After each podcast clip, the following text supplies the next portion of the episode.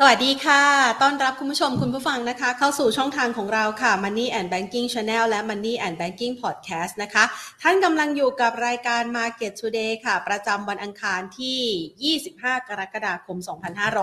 2565 2566 นะคะ กับบรรยากาศการลงทุนของตลาดหุ้นไทยในเช้าวันนี้ที่ยังคงเคลื่อนไหว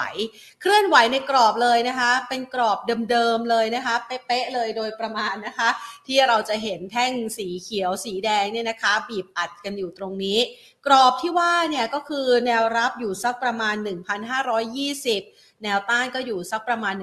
1,540 จุดนะคะกำลังพยายามบีบอัดเพื่อที่จะซึมซับกับสถานการณ์ ความคาดหวังของเราก็คือจังหวะของการบีบอัดเนี่ยหวังนะนักลงทุนเชื่อว่าหลาย ๆ ท่านหวังแหละหวังให้มันทะลุผ่านแนวต้านนะคะคำว่าแนวต้านที่ดูณปัจจุบันเนี่ยนะคะ ถ้าเราลองไปวัดดูเนี่ยมันก็จะอยู่สักประมาณ 1,545 จุดนะคะแหมวันนี้ คุณผู้ชมอาจจะเห็นแผนเอี้ยวตัวนี้หน้าจอของแพนเนี่ยนะคะ จะมีจอใหญ่นะคะ แล้วก็จะมี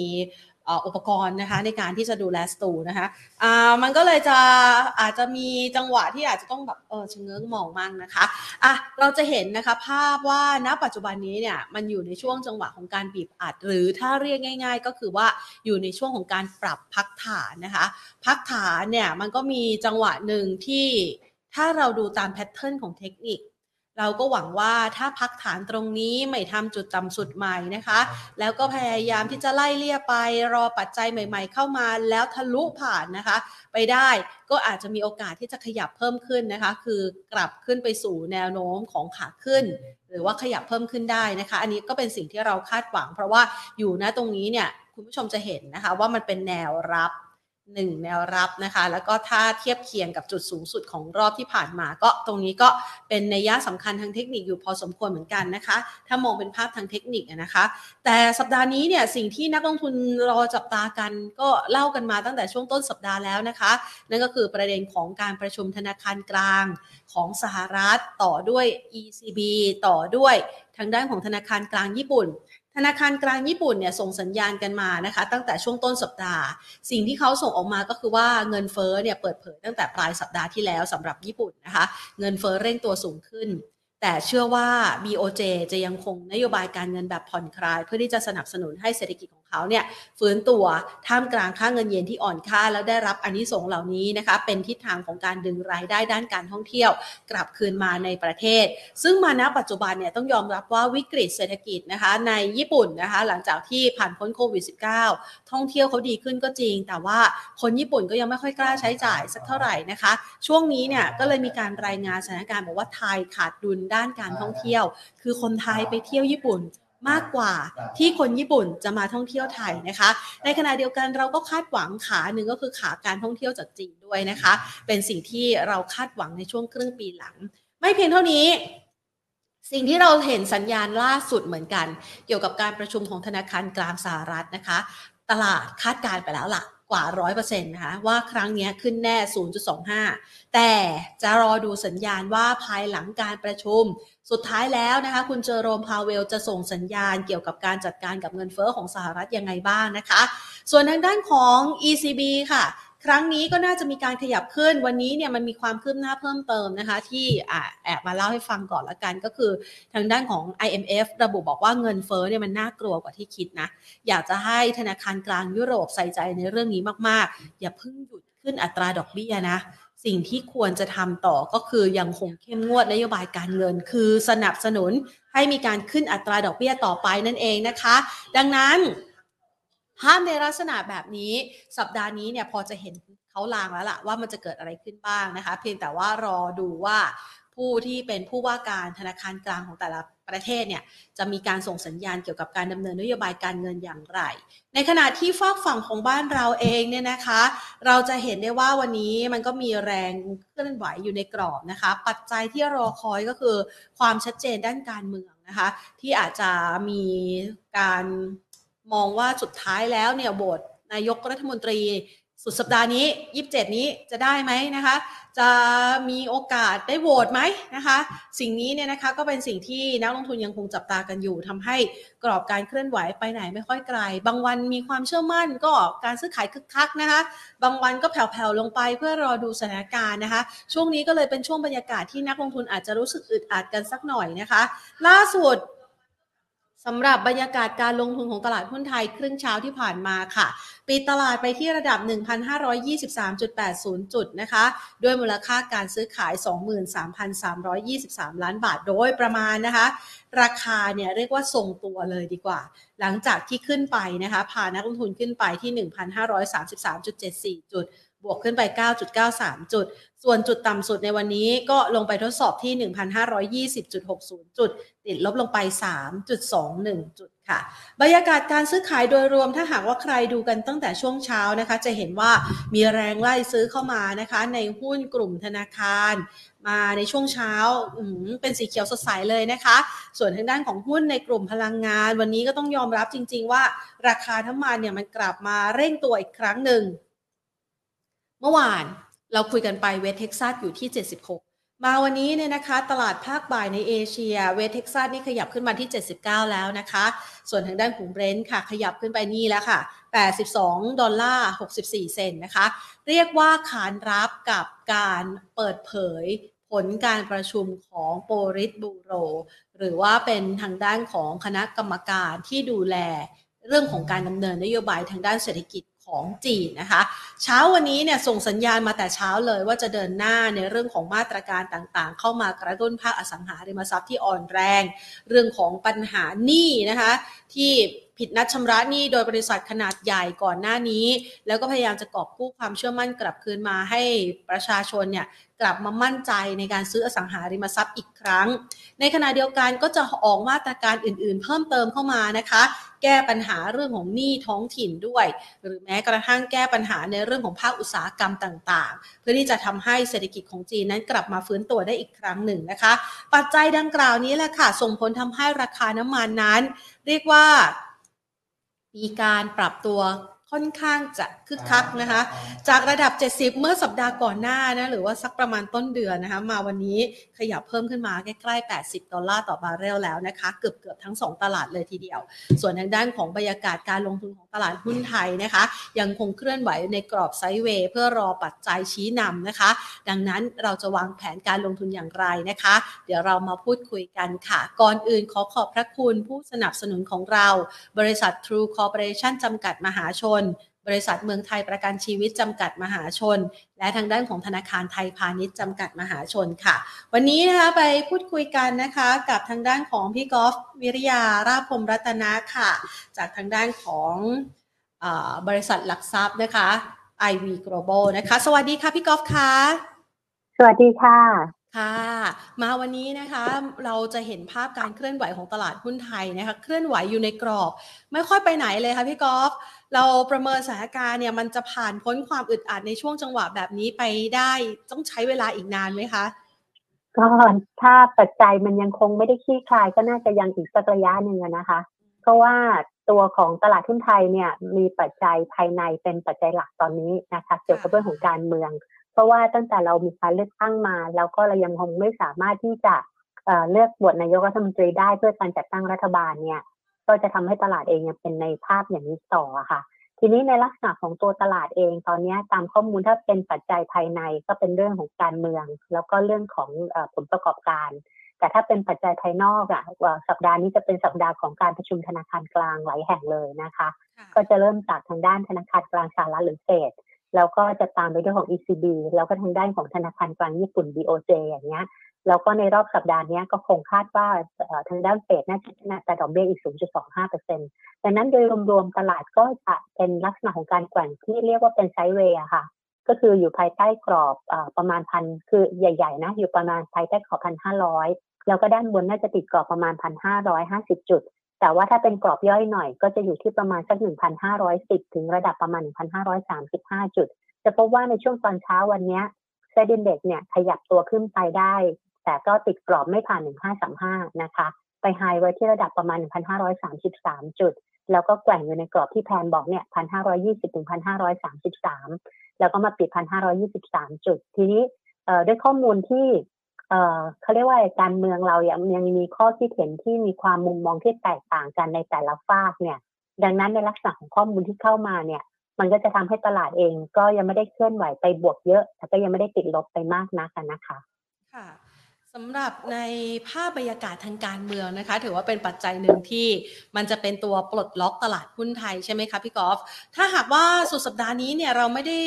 มีโอกาสโหวตนายกรัฐมนตรีบรรยากาศมันจะยิ่งแย่ไปกว่านี้ไหมคะ เรามองยังไงบ้างคะคืออย่างนี้ค่ะ คือตัวของตอนนี้ตลาดเอง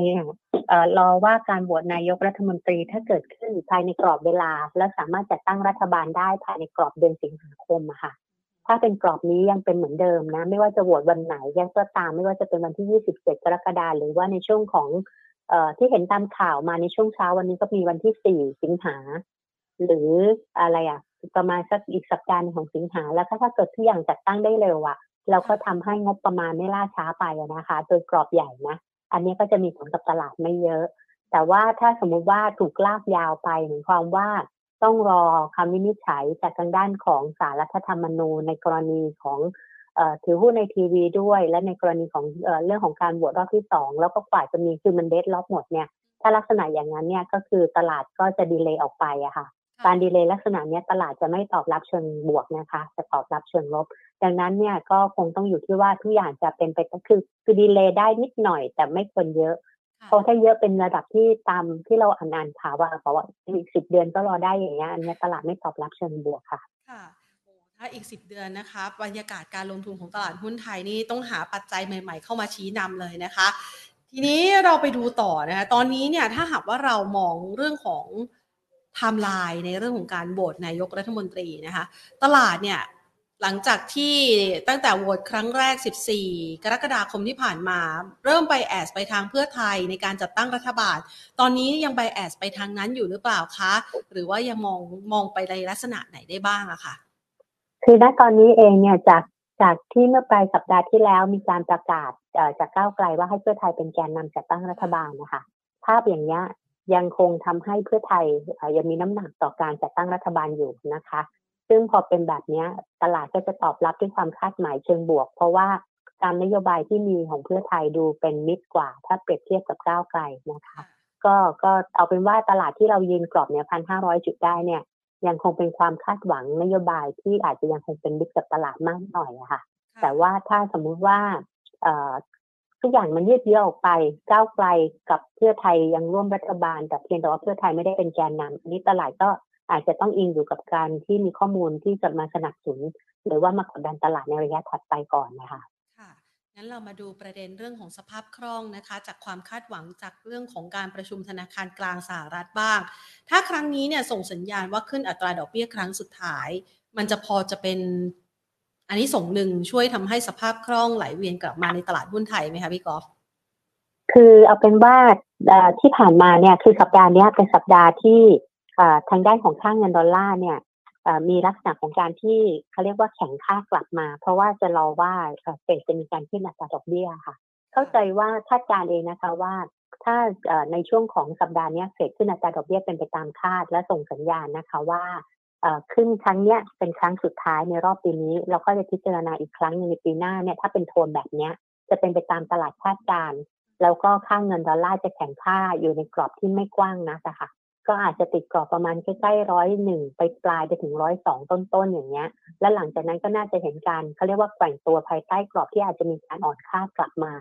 แล้วก็จะทำให้ค่าเงินภูมิภาครวมถึงค่าเงินบาทแข็งค่ากลับขึ้นไปด้วยถ้าเป็นภาพนั้นนะคะ ดังนั้นลักษณะอย่างเงี้ยก็คือว่าถ้าเป็นไปตามที่ตลาดคาดค่าเงินดอลลาร์จะไม่ได้แข็งมาก แล้วก็ภูมิภาคเมื่อเทียบเทียบดอลลาร์จะกลับมาแข็งกว่าค่ะ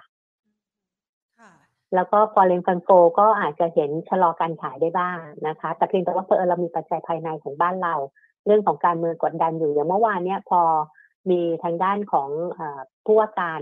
แผ่นดินนะคะ ที่ที่แบบยื่นเข้าไปที่ศาลรัฐธรรมนูญเนี่ยก็จะเห็น foreign เมื่อวานนี้ขายมา4,000กว่าล้านเลย ดังนั้นอะไรที่มันไม่ชัดเจนเนี่ย มันมักจะเป็นตัวกดดันตลาดเสมอค่ะ ซึ่งตอนนี้ก็เต็มไปด้วยปัจจัยที่ไม่ค่อยชัดเจนสักเท่าไหร่นะคะ ทีนี้เรามาดูหาปัจจัยในการสนับสนุนการเคลื่อนไหวของตลาดหุ้นไทย ไปในเชิงบวกในช่วงนี้บ้าง พี่ก๊อฟมองมีปัจจัยบวกอะไรบ้างไหมคะคือบนความบนความไม่ชัดเจนมันก็มีปัจจัยบวกว่าถ้าความชัดเจนมันเกิดขึ้นได้เร็วนะคะ อันนี้ก็จะเป็นปัจจัยบวก หรือว่าโอกาสต่อการจัดตั้งรัฐบาลที่เป็นเป็นการเดินหน้าได้ต่อเนี่ย อันนี้ก็จะเป็นทางด้านบวกค่ะ คือใน อยากให้มองอย่างนี้ว่าเราเราต้องอยู่บนความคาดหวังเชิงบวกได้บ้างอย่าแบบไม่งั้นเราจะรู้สึกว่าเราเหนื่อยมากกับตลาดนะคะดังนั้นเนี่ยในลักษณะก็คือว่าอะไรก็ตามมันถึงไปดีมันคือเขาจะใช้คำว่าอะไรอะในเมื่อมันมาถึง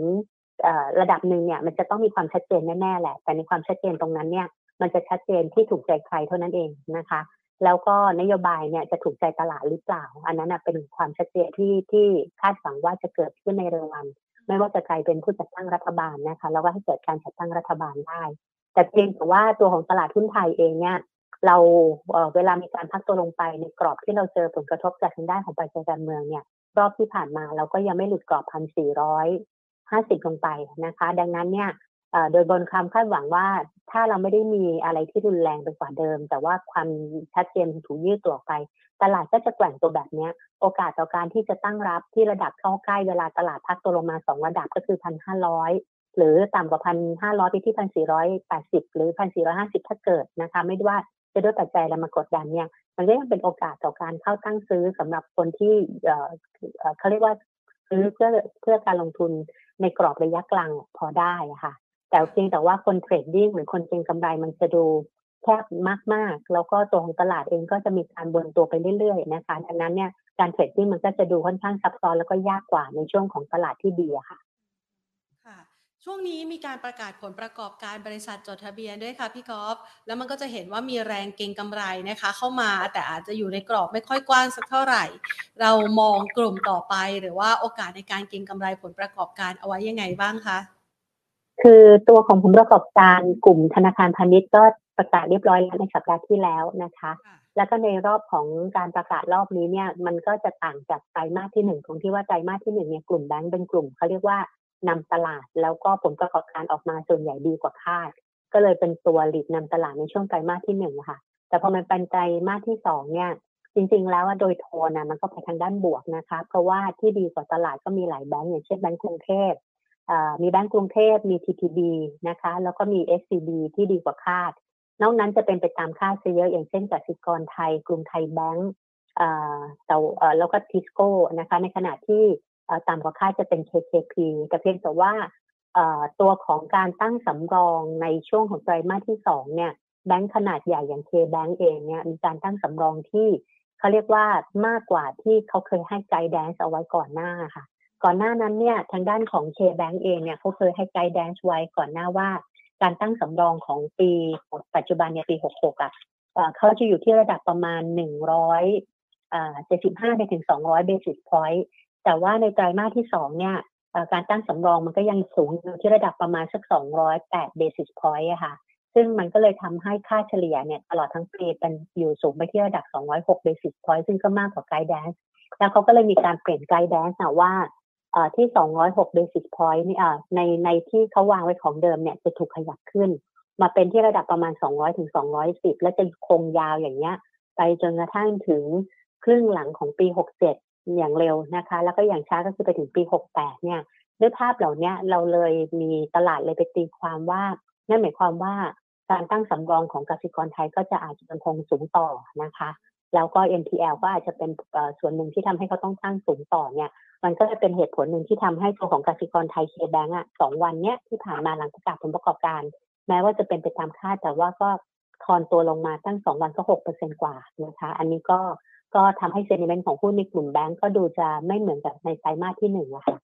ส่วนสำหรับผลประกอบการใน real sector โดยส่วนใหญ่มันจะกระจายตัวนะคะ ส่วนใหญ่ไตรมาสสองเนี่ยมันมักจะไปกระจุกตัวอยู่ที่หุ้นที่ได้ประโยชน์จากเรื่องของความร้อนของอากาศอะก็คือพวกเครื่องดื่มมากกว่า แต่ว่าถ้าเป็นหุ้นอื่น ๆ เนี่ย ส่วนใหญ่ก็ยังไม่ได้ฟื้นตัวเท่าไหร่ก็เป็นไปตามคาดก็อาจจะมีทั้งดีขึ้น year on year แต่อาจจะทรงตัว Q on Q อะไรประมาณนี้แต่ว่าเมื่อกี้ที่ประกาศตัวต่อไปก็คือ SCGP เนี่ยก็ออกมานักวิเคราะห์เราก็มีมุมมองว่าเป็นไปตามคาดค่ะ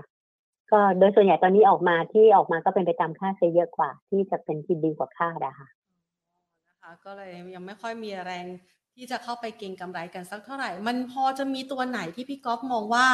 มีโอกาสจะดีเกินคาดแล้วก็น่าจะเก็งกำไรในช่วงนี้พอมีบ้างไหมคะ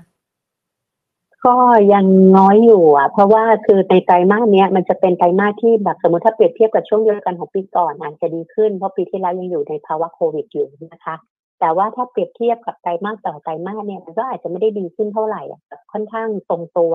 หรืออาจจะติดลบบาง sector ได้บ้างอะดังนั้นเนี่ยตัวเนี้ยมันก็เลยทำให้ตัวของหุ้นเองเนี่ยดูเหมือนว่าจะเกิดการเก็งกำไรในราย sector เนี่ยค่อนข้างจะจำกัดมากกว่าด้วยเรื่องของผลประกอบการนะคะ แต่ยังมาคิดที่พี่ก๊อฟเล่าอะหุ้นในกลุ่มของพวกเครื่องดื่ม food and beverage กลุ่มนี้ยังเป็นกลุ่มที่ถูกคาดหมายผลประกอบการฟื้นตัวต่อนะคะทั้งเยอเยียแล้วส่วนจะเป็นส่วนใหญ่ แต่ว่าเผอิญว่าระดับราคาหุ้นก็เกิดการเก็งกำไรกันมาระดับหนึ่งละอย่างอย่างเช่นตัวของอิชิตันอย่างเงี้ยก็เกิดการเก็งกำไรด้วยการคาดหมายเรื่องของผลประกอบงานมาในระดับหนึ่งแล้วค่ะ ดังนั้นเวลากำกำลังรอเรื่องของผลประกอบการหุ้นมันก็เลยมีลักษณะของการแกว่งตัว แต่ก็ต้องติดตามเรื่องของผลประกอบการอีกครั้งหนึ่งค่ะ ค่ะค่ะก็เลยอาจจะต้องรอติดตามนะคะโอ้โหมีแต่ปัจจัยที่เราอาจจะต้องรอความชัดเจน ทีนี้เราไปดูเรื่องของมาตรการกระตุ้นเศรษฐกิจนะคะพอจะช่วยได้บ้างไหมคะเพราะว่าวันนี้ตลาดเอเชียนี่ก็ดูเหมือนว่าจะเคลื่อนไหวคึกคักเลยทีเดียว หลังจากที่จะมีมาตรการกระตุ้นเศรษฐกิจในฝั่งฝั่งของจีนออกมาค่ะก็ก็ดีกว่าเมื่อวานนี้นะคะ ก็คือวันนี้สะท้อนมาจีนบวกสองเปอร์เซ็นกว่ากว่าฮ่องกงบวกไปสี่เปอร์เซ็นตนะคะ แต่ว่าในประเทศอื่น ในกรอบบ่ายวันนี้ก็เคลื่อนไหวในบวกไม่ไม่กว้างเท่ากับจีนกับฮ่องกงที่บวกสองถึงบวกสี่เปอร์เซ็นนะคะ ทีนี้ได้ตัวมาตรการที่ก็ยังไม่ได้อ่านเลยนะ แต่ว่าน่าจะไปอยู่ที่ทางด้านของอสังหาริมทรัพย์ใช่ไหมแพนอ่านยังคะใช่ค่ะ แต่ว่ายังไม่ได้ลงรายละเอียดมากค่ะค่ะเออคือถ้าถ้าพี่ก๊อฟดูตามก่อนหน้านี้เขาจะพยายามเน้นไปที่เรื่องของอสังหาริมทรัพย์โดยเฉพาะ เออเขาเรียกว่าการการผ่อนคลายมาตรการเงินดาวอะ ของบ้านหลังที่สองในเมืองใหญ่นะคะแล้วก็อาจจะมีเรื่องอื่นๆ เพิ่มเติมมาที่พยายามที่จะผลักดันเกี่ยวกับเรื่องของการบริการบริโภค แล้วก็ผลักดันเกี่ยวกับเรื่องของการลงทุนในต่างประเทศให้เข้าไปลงทุนในจีนเนี่ยถ้าในมุมมองพวกนี้สนับสนุนมันก็จะตอบรับทางด้านบวกนะคะ แล้วก็เซ็นเด็กบ้านเราปกติเวลามาตรการของจีนออกมา บ้านเรามักจะตอบรับทางด้านบวกเหมือนกันเพราะก็คาดหวังว่า เราก็น่าจะเป็นหนึ่งในจีนเป็นหนึ่งในประเทศที่เราส่งออกไปเยอะ หรือว่าเป็นหนึ่งในประเทศที่เราคาดหวังว่าเขาจะมาเที่ยวเมืองไทยเยอะอย่างนี้ค่ะ ก็เลยทำให้ตลาดอาจจะเกิดการฟื้นตัวในบางกลุ่มอุตสาหกรรม เช่นกลุ่มของท่องเที่ยว ซึ่งในช่วงที่ผ่านมาสัปดาห์ที่แล้วสัปดาห์นี้กังวลว่าจะเกิดม็อบ แล้วก็หุ้นในกลุ่มเหล่านี้ก็เลยถอยทอนตัวลงไปนะคะ ก็อาจจะเขาเรียกว่าเรามีกรอบเป็นกำไรยังขึ้นมาได้บ้าง หรืออาจจะเป็นพวกกลุ่มขนส่งที่อาจจะเกิดการคาดหวังเชิงบวกได้ในระดับหนึ่งนะคะค่ะเราอยากจะขอพี่กอล์ฟนะคะ ช่วยจัดชุดหุ้นที่พี่กอล์ฟมองว่ามีความน่าสนใจในการลงทุนในช่วงเวลานี้ พอจะมีสักชุดให้นักลงทุนได้ไปเลือกศึกษาต่อไหมคะพี่กอล์ฟทีนี้ตอนนี้ตลาดเองเนี่ยมันเป็นตลาดของการที่เรียกว่ามีปัจจัยภายในเป็นตัวกดดัน แต่ว่าปัจจัยภายนอกเนี่ยมันมีอันหนึ่งที่คลายตัวลงไปก็คือเรื่องของการที่ ตลาดเนี่ยในสองสัปดาห์ที่ผ่านมาค่ะเฟดอะถูกคาดการณ์ว่าจะขึ้นดอกเบี้ยครั้งนี้เป็นครั้งสุดท้าย แล้วก็ตลาดถ้าหลังจากขึ้นอัตราดอกเบี้ยครั้งสุดท้ายของเฟดเรียบร้อยแล้วเนี่ยเขามองว่าตัวของมาตรการที่เฟดเนี่ยเริ่มชะลอการปรับขึ้นอัตราดอกเบี้ยมันจะทำให้เงินออกจากสินทรัพย์ที่ปลอดภัย เข้าสู่สินทรัพย์เสี่ยง ซึ่งมันก็จะไปสะท้อนที่ไอตัวของอัตราผลตอบแทนพันธบัตร ที่มีการปรับตัวลดลงนะคะรวมถึงค่าเงินดอลลาร์ที่จะมีการอ่อนค่าลงด้วย หลังจากที่พอเฟดขึ้นดอกเบี้ยในรอบของวันที่ 25 26 นี้เรียบร้อย แล้วดูมุมมองของประธานเฟดนะคะว่าเขาจะออกมาในโทนที่เป็นไปตามตลาดคาดหรือเปล่า ซึ่งพอเป็นแบบนี้มันทำให้ไอตัวของ commodity ที่สะท้อนความคาดหวังเชิงบวก และรวมถึงจีนด้วยเนี่ยอย่างเช่นน้ำมันก็ปรับตัวขึ้นไปอะค่ะ ทีนี้หุ้นในกลุ่มที่เรียกว่า global play มันจะเกิดการเก็งกำไรระยะสั้นได้นะคะ เพราะว่าหนึ่งก็คือว่าหุ้นเหล่านี้จะสะท้อนเป็นการเก็งกำไรตามระดับราคาน้ำมันที่ปรับตัวขึ้นไป อันที่สองหุ้นเหล่านี้บางตัวเองเนี่ยมีการปรับระดับราคาลงมาจนเขาเรียกว่าถูกขายมากเกินไปอะจนอาจจะทำให้เกิดการรีบาวกลับนะคะ แล้วก็อันที่สามก็คือว่าบางทีผลประกอบการไตรมาสนี้อาจจะไม่ได้เด่นนะอย่างเช่นในกลุ่มของโรงกลั่นแต่เขามองว่ามันจะเป็น bottom out อะค่ะ แล้วก็จะดีขึ้นในไตรมาสถัดไปก็จะเกิดการเก็งกำไรขึ้นมา ดังนั้นหุ้นในกลุ่มพวก global pay ที่เคยอ่อนแรงมาก ๆ ในช่วงต้นต้นปีก็จะกลับมาเป็นหุ้นที่เริ่มเริ่มขยับเก็งกำไรได้นะคะอย่างวันนี้เราก็แนะนำไปที่ตัวของปตทสพนะคะ ก็ยังเป็นหุ้นหนึ่งในกลุ่มที่ได้ประโยชน์จากเรื่องน้ำมัน แล้วก็มองเป็น global pay ตัวหนึ่ง แล้วก็การที่ตัวของปตทสพเนี่ยยังไม่ประกาศผลประกอบการนะคะ แต่ถูกคาดว่าผลประกอบการน่าจะเป็นไปในลักษณะที่ ได้ประโยชน์จากการซื้อตัวของระดับราคาน้ำมันเนี่ยก็เลยน่าจะทำให้มีการเขาเรียกว่าค่อยๆ ขยับปรับตัวรีบาวกลับขึ้นไป แต่เพียงแต่ว่าการขยับขึ้นไปของเขาอะเช้าเนี่ยขึ้นไปติดกรอบที่ร้อยหกสิบสองแต่ถ้าพักตัวของตลาดเนี่ยแล้วเขาไม่หลุดกรอบร้อยอ่าจริงๆการปรับตัวขึ้นไปถ้าไม่หลุดกรอบร้อยหกสิบกับร้อยห้าสิบแปดในเชิงของการพักตัวก็เป็นโอกาสทั้งรับได้เหมือนกันนะคะ นี่ก็เป็นชุดที่หนึ่งบางทีเนี่ย ก็อาจจะมีไปถึงพวกไทยออยอะไร PTTGC แต่ไทยออยกับ PTTGC อันเนี้ยต้องติดตามผลประกอบการเยอะหน่อยหนึ่งนะคะ ส่วนอีกอันหนึ่งก็คือเป็นหุ้นที่เขาเรียกว่าไม่ว่าพักการเมืองไหนจะมาเนี่ยนโยบายเกี่ยวกับเรื่องของการที่เขาเรียกว่าการย้ายฐานการผลิตของประเทศจีนก็จะเกิดขึ้นนะคะ ก็จะเป็นกลุ่มของนิคมอุตสาหกรรม ดังนั้นในกลุ่มนิคมอุตสาหกรรมปีนี้จะเป็นปีที่เรียกว่า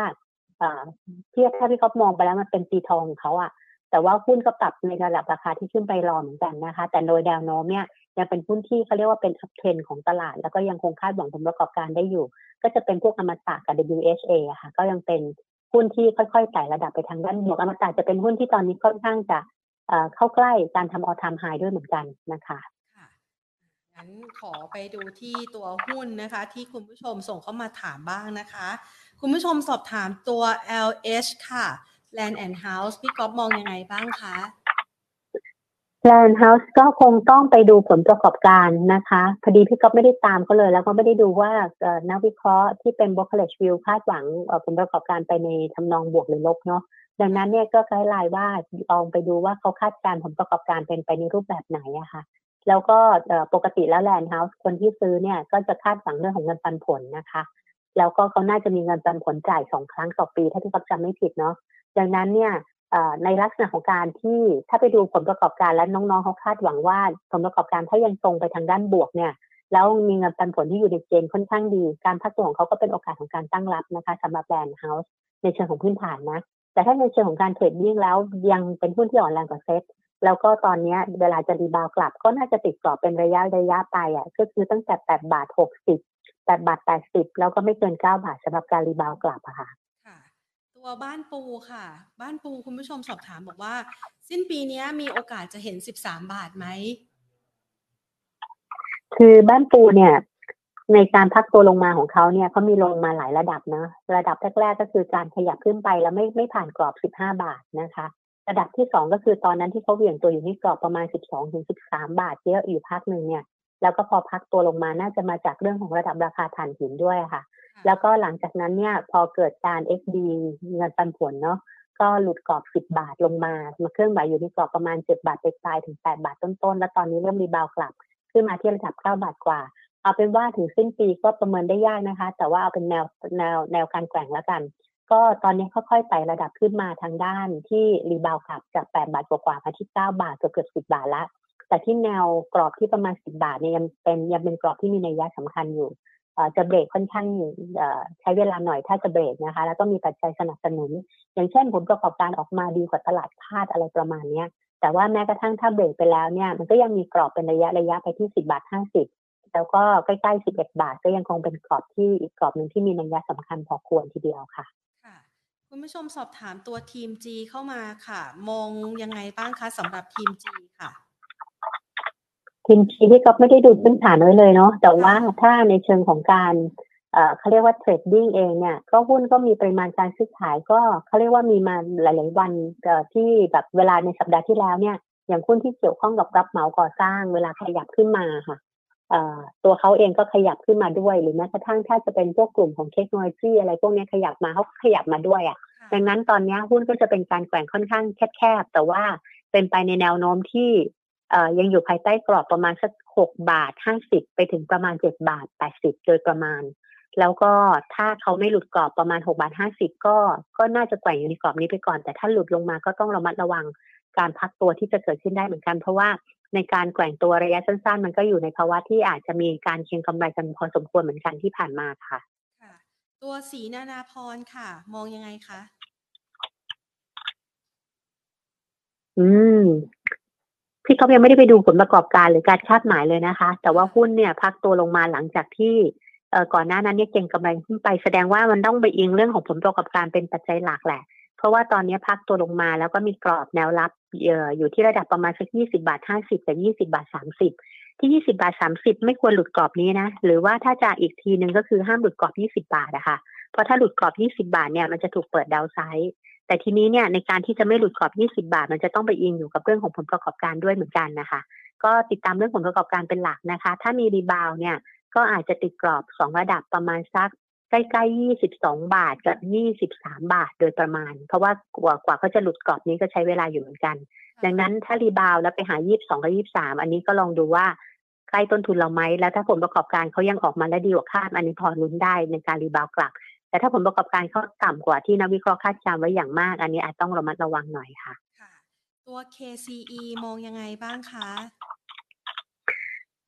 ชิ้นส่วนอิเล็กทรอนิกส์เนี่ยเอ่อบางทีเวลาเกิดเกิดการเก็งกำไรเขาก็จะวนเข้าไปที่ตัวเดลต้าเป็นหลักนะคะฮาน่ากับ KCE เนี่ยน้ำหนักไปที่ฮาน่าก็คือจะดูแข็งแรงกว่า KCE อะตอนนี้ KCE ก็เลยมองว่าเป็นแค่การแกว่งตัวภายใต้กรอบประมาณสัก 36 ถึงประมาณสัก 30เอ่อไม่เกิน40 บาทก่อนนะคะ แล้วก็อิงอยู่กับเรื่องของผลประกอบการเป็นปัจจัยหลัก ถ้าถามว่าจะซื้อเก็งกำไรราคานี้ไหมก็ยังไม่ค่อยน่าสนใจค่ะ ตัวโอริค่ะ โอลิอืม อันนี้คงต้องไปดูเรื่องผลประกอบการนะคะ น่าจะมีการเก็งกำไรโดยการคาดหมายเรื่องผลประกอบการไปทางด้านที่ค่อนข้างบวกนะคะ แต่ว่าการถ้าเวลาวันที่ประกาศผลประกอบการจริง ๆ ออกมาแล้วเนี่ย ถ้าดีกว่าที่ตลาดคาดการไว้ อาจจะถือเป็นโอกาสของการขายเล่นรอบได้ แต่ว่ากรอบใหญ่ๆเนี่ย ถ้าเขายังไม่เบรกไอ้ตัวของ 11 บาทขึ้นไปเนี่ย มันจะมีกรอบที่ 10 บาทเอ่อ60 มี 10 บาทเอ่อ10 บาท 80 10 บาทเอ่อแล้วก็ 11 บาทเนี่ยเป็นกรอบค่อนข้างมีนัยยะพอควรนะคะ ถ้าเล่นเทรดดิ้งก็อยู่ภายใต้กรอบนี้ไปก่อน แล้วก็เวลาขยับขึ้นข้างบนก็มองขายเล่นรอบบ้างนะคะ จากประเด็นเรื่องของข้อตกลงทะเลทะเลดำรัสเซียกับยูเครนนะคะ ส่งผลทำให้น้ำมันปาล์มเนี่ยขยับขึ้นมาเมื่อวานนี้ คุณผู้ชมบอกว่ากลุ่มนี้น่าสนใจไหมคะ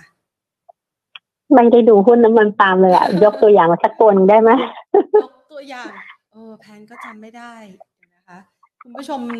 อยากจะได้งั้นขอไปที่โรงพยาบาลก่อน CHG มองยังไงคะ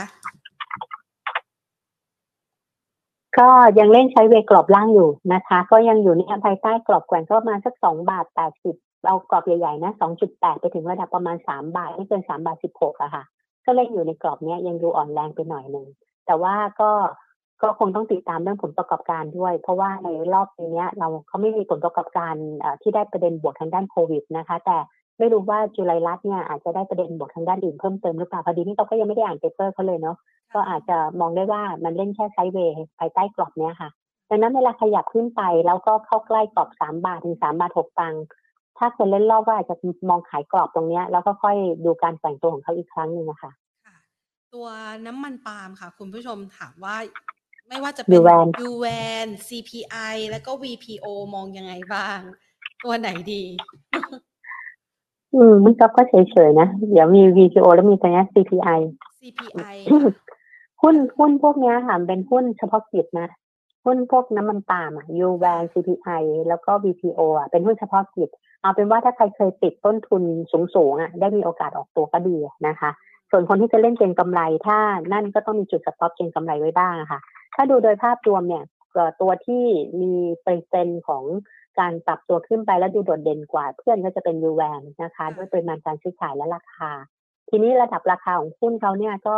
อาจจะมีกรอบข้างบนอยู่ที่ประมาณใกล้เก้าบาทเอ่อเก้าบาทสี่สิบถึงเก้าบาทห้าสิบแล้วก็มีอีกทีก็คือประมาณเก้าบาทเจ็ดสิบห้านะคะ ก็ยูแบนก็ดูจะแต่ว่าเขาปรับขึ้นไปเยอะพอควรอะ ก็ดูดูเหมือนว่าจะมีปริมาณการซื้อขายที่ดูแข็งแกร่งกว่าค่ะค่ะแต่ว่าพอปริมาณการซื้อขายเยอะๆอย่างเงี้ย บางทีต้องระมัดระวังว่าจะถูกขายเอ่อทำกำไรสวนกลับมาด้วยเหมือนกันนะคะ ส่วนตัวของ CPI ก็เดี๋ยว รอแป๊บนะ อืม ยังเป็นหุ้นที่ปริมาณการซื้อขายยังน้อยอะค่ะ ก็ยังไม่ค่อยได้ไป แต่ว่าจะมี gap ว่าน่าจะมีโอกาส rebound ไปที่สองบาทเก้าสิบหกแล้วก็สามบาทพอได้ คนที่เคยติดต้นทุนสามบาทอาจจะได้ make decision ว่าเราอยากจะขยับออกตัวไหมนะคะ แล้วก็ตัวของ BPO ใช่ไหม BPO ก็รีบาวกลับขึ้นมาปริมาณการซื้อขายก็ยังไม่ได้เยอะเท่าไหร่เนาะก็ เพราะหุ้นมันยังไม่ตามไม่เกินบาทอะ ก็ยังอยู่ที่ว่าถ้าคนเคยติดหุ้นที่ระดับประมาณเก้าสิบตังค์ไปถึงใกล้ๆบาทเนี่ย ถ้าเขาขยับขึ้นไปที่เขาก็มองเป็นการออกตัวก็ดีเหมือนกันนะคะค่ะ ขออีกสักสองตัวค่ะพี่กอล์ฟมองตัว n cap ยังไงบ้างคะเป็นแคปNCAP เนี่ยคือประเด็นของเขาเนี่ยอ่าคือ คือเราอาจจะไม่ได้ cover เชิงพื้นฐานนะคะ แต่เอาเป็นว่าในเชิงของหุ้นในเชิงของ sentiment ที่แบงก์ชาติมีการที่จะแก้ไขปัญหาเรื่องของความเรื่องของหนี้ครัวเรือนอย่างยั่งยืนเนี่ยเออมันก็เลยเป็นเขาเรียกว่า sentiment กดดันไอ้ตัวของราย sector ของตัวของหุ้นในกลุ่มของของ finance มาโดยตลอดนะคะตั้งแต่ต้นปีที่ผ่านมาแล้วก็ประกอบกับตลาดเนี่ยมีความคาดหวังว่าไอ้ตัวของ NPL ในกลุ่ม finance เนี่ยจะโตในช่วงไตรมาสที่ 2 กับ3 โอกาสต่อการที่เขาจะต้องมี credit cost เนี่ยถือหรือว่าการตั้งสำรองค่าใช้จ่ายพวกนี้ขึ้นมาเนี่ยมันจะเยอะ ดังนั้นในลักษณะของของตัว sector จะเป็น sector ที่ไม่ไปทางด้านบวกเท่าไหร่นะคะ แล้วก็ตัวของ NCAP เนี่ยเกิดการเก็งกำไรกันมาพอควรในช่วงที่ผ่านมา ระยะสั้นๆเองเนี่ยถ้าระดับราคาหุ้นเขาอะไม่ได้พักตัวแล้วหลุดกรอบ3บาท50สมมติยังยืนอยู่กรอบประมาณ 3.6 ประมาณเนี้ย ก็จะเกณฑ์เป็นการแกว่งตัวอยู่ในกรอบประมาณ 3.6 ไปถึงประมาณไม่เกิน 4 บาทถึง 4 บาทสุดตังค์นะคะคือถ้ารีบาวกลับขึ้นไปคนที่ติดต้นทุนแพงก็ออกตัวได้นะคะ แล้วก็เดี๋ยวค่อยมาดูการเก็งกำไรใหม่เพราะว่าคิดว่าการเก็งกำไรหลังจากที่เขาหลุดกรอบ 4 บาท 50 4 บาทสลึงลงมาแล้วรวมถึง 4 บาทแล้วเนี่ยกรอบเก็งกำไรระยะสั้นตอนนี้น่าจะติดกรอบเข้าใกล้ 4 บาทถึง 4 บาท 10 ตังค์ประมาณนี้ก่อนนะคะตัวสุดท้ายมองไปที่สายการบินอย่าง BA แนวโน้มจะดีไหมคะ คือถ้าดูโดย sentiment ของหุ้นเนี่ย น่าจะคาดหวังไปในเชิงที่ไม่เลวร้ายนะคะ BA นะ เพราะว่ายังคงแกว่งตัวอยู่ในกรอบประมาณใกล้ 14 บาท 20 แล้วกรอบแกว่งใหญ่ๆเขาจะอยู่ตอนเนี้ย ก็จะอยู่ประมาณสัก 13.5 ไปถึง 14.5 ประมาณนะคะ ทีนี้ในลักษณะของตัว BA เองเนี่ยคงต้องติดตามผลประกอบการ แล้วก็มันจะมี seasonal ของของการบินด้วยนะเพราะว่าตัวบางกอกแอร์เวย์เนี่ยก็อาจจะเป็นเที่ยวบิน ที่อาจจะอยู่ในประเทศเป็นหลักบางส่วนนะคะ ดังนั้นก็เอาเป็นว่าอยู่ภายใต้เทรดดิ้งภายใต้กรอบแล้วกันค่ะสุดท้ายนี้ค่ะพี่กอล์ฟคะฝากคำแนะนำไว้หน่อยสิคะในช่วงที่ตลาดหุ้นไทยยังคงเคลื่อนไหวแบบ รอหลายปัจจัยเลยนะคะคนคนทำคนที่เป็นนักวิเคราะห์เองก็เหงาเหงาอยู่นะคะ เหงามากแล้วก็เวลาจะทำอะไรเนี่ย ก็ต้องบอกว่า มันก็แบบเขียนเหมือนเดิมๆอะอาจจะมีข้อมูลใหม่แต่ว่าความคิดเห็นมันแตกแตกกันไปกระจายกันไปหลากหลายอะ มันก็เลยอาจจะมีการเหวี่ยงบ้างดังนั้นตลาดนะคะ ก็ถือเป็นโอกาสที่เราจะได้ดูพื้นฐานของหุ้นที่เราถือด้วยนะคะ ว่าเป็นยังไง แล้วก็ติดตามเรื่องของผลประกอบการด้วย ถ้าหุ้นไหนที่มันดูเหมือนว่าผลประกอบการดูยังไม่ค่อยดี แล้วก็ฟื้นตัวช้า ก็หาตัวใหม่แล้วเปลี่ยนตัวด้านบ้างก็ดีอะค่ะ แล้วก็ในลักษณะของตลาดเนี่ยก็มองว่าถ้าตลาดยังเป็นไซเวย์ การพักตัวของตลาดถ้าไม่ไม่หลุดกรอบพันสี่ร้อยห้าสิบจุดเนี้ยอาจจะเป็นจุดตั้งรับได้ถ้าเวลามีความผันผวนนะคะ แต่ว่าในตรงนั้นเนี่ยมันก็จะอาจจะต้องใช้เขาเรียกว่าอะไรอะปัจจัยพื้นฐานเข้ามาเกื้อหนุนหน่อยว่าต้องเลือกหุ้นที่ค่อนข้างที่จะมีแนวโน้มพื้นฐานที่มีการเติบโตได้ในรอบปีนี้ค่ะ ช่วงนี้เราก็เหงาไปด้วยกันนะคะ เดี๋ยวหวังว่าเดือนหน้า จะกลับมาคึกคักและขอคำแนะนำจากพี่กอล์ฟใหม่นะคะ ค่ะได้เลยค่ะ ขอบพระคุณมากค่ะ สวัสดีค่ะ สวัสดีค่ะค่ะนะคะคุณกอล์ฟนะคะ คุณวิทยาและคุณรัตนะค่ะรองกรรมการผู้ ฝ่ายวิเคราะห์หลักทรัพย์นะคะ จากหลักทรัพย์ IV Global นะคะ ก็เป็นภาพหนึ่งอะเชื่อว่านักลงทุนในตลาดหุ้นไทยก็รู้สึกคล้าย ๆ กันแบบนี้นะคะ หลายๆ คนก็อาจจะรู้สึกอึดอัดใจสักหน่อย แต่ก็อาจจะหาจังหวะในการสะสมหุ้นระยะยาว ก็ถือเป็นจังหวะหนึ่งที่น่าสนใจนะคะ ก็ลองไปศึกษาเพิ่มเติมกันดูนะคะ แล้วก็จะเอาข้อมูลดีๆ แบบนี้มาฝากกันเป็นประจำทุกวันจันทร์ถึงศุกร์ล้วค่ะสำหรับวันนี้หมดเวลาลงแล้วลากันไปก่อนนะคะ สวัสดีค่ะ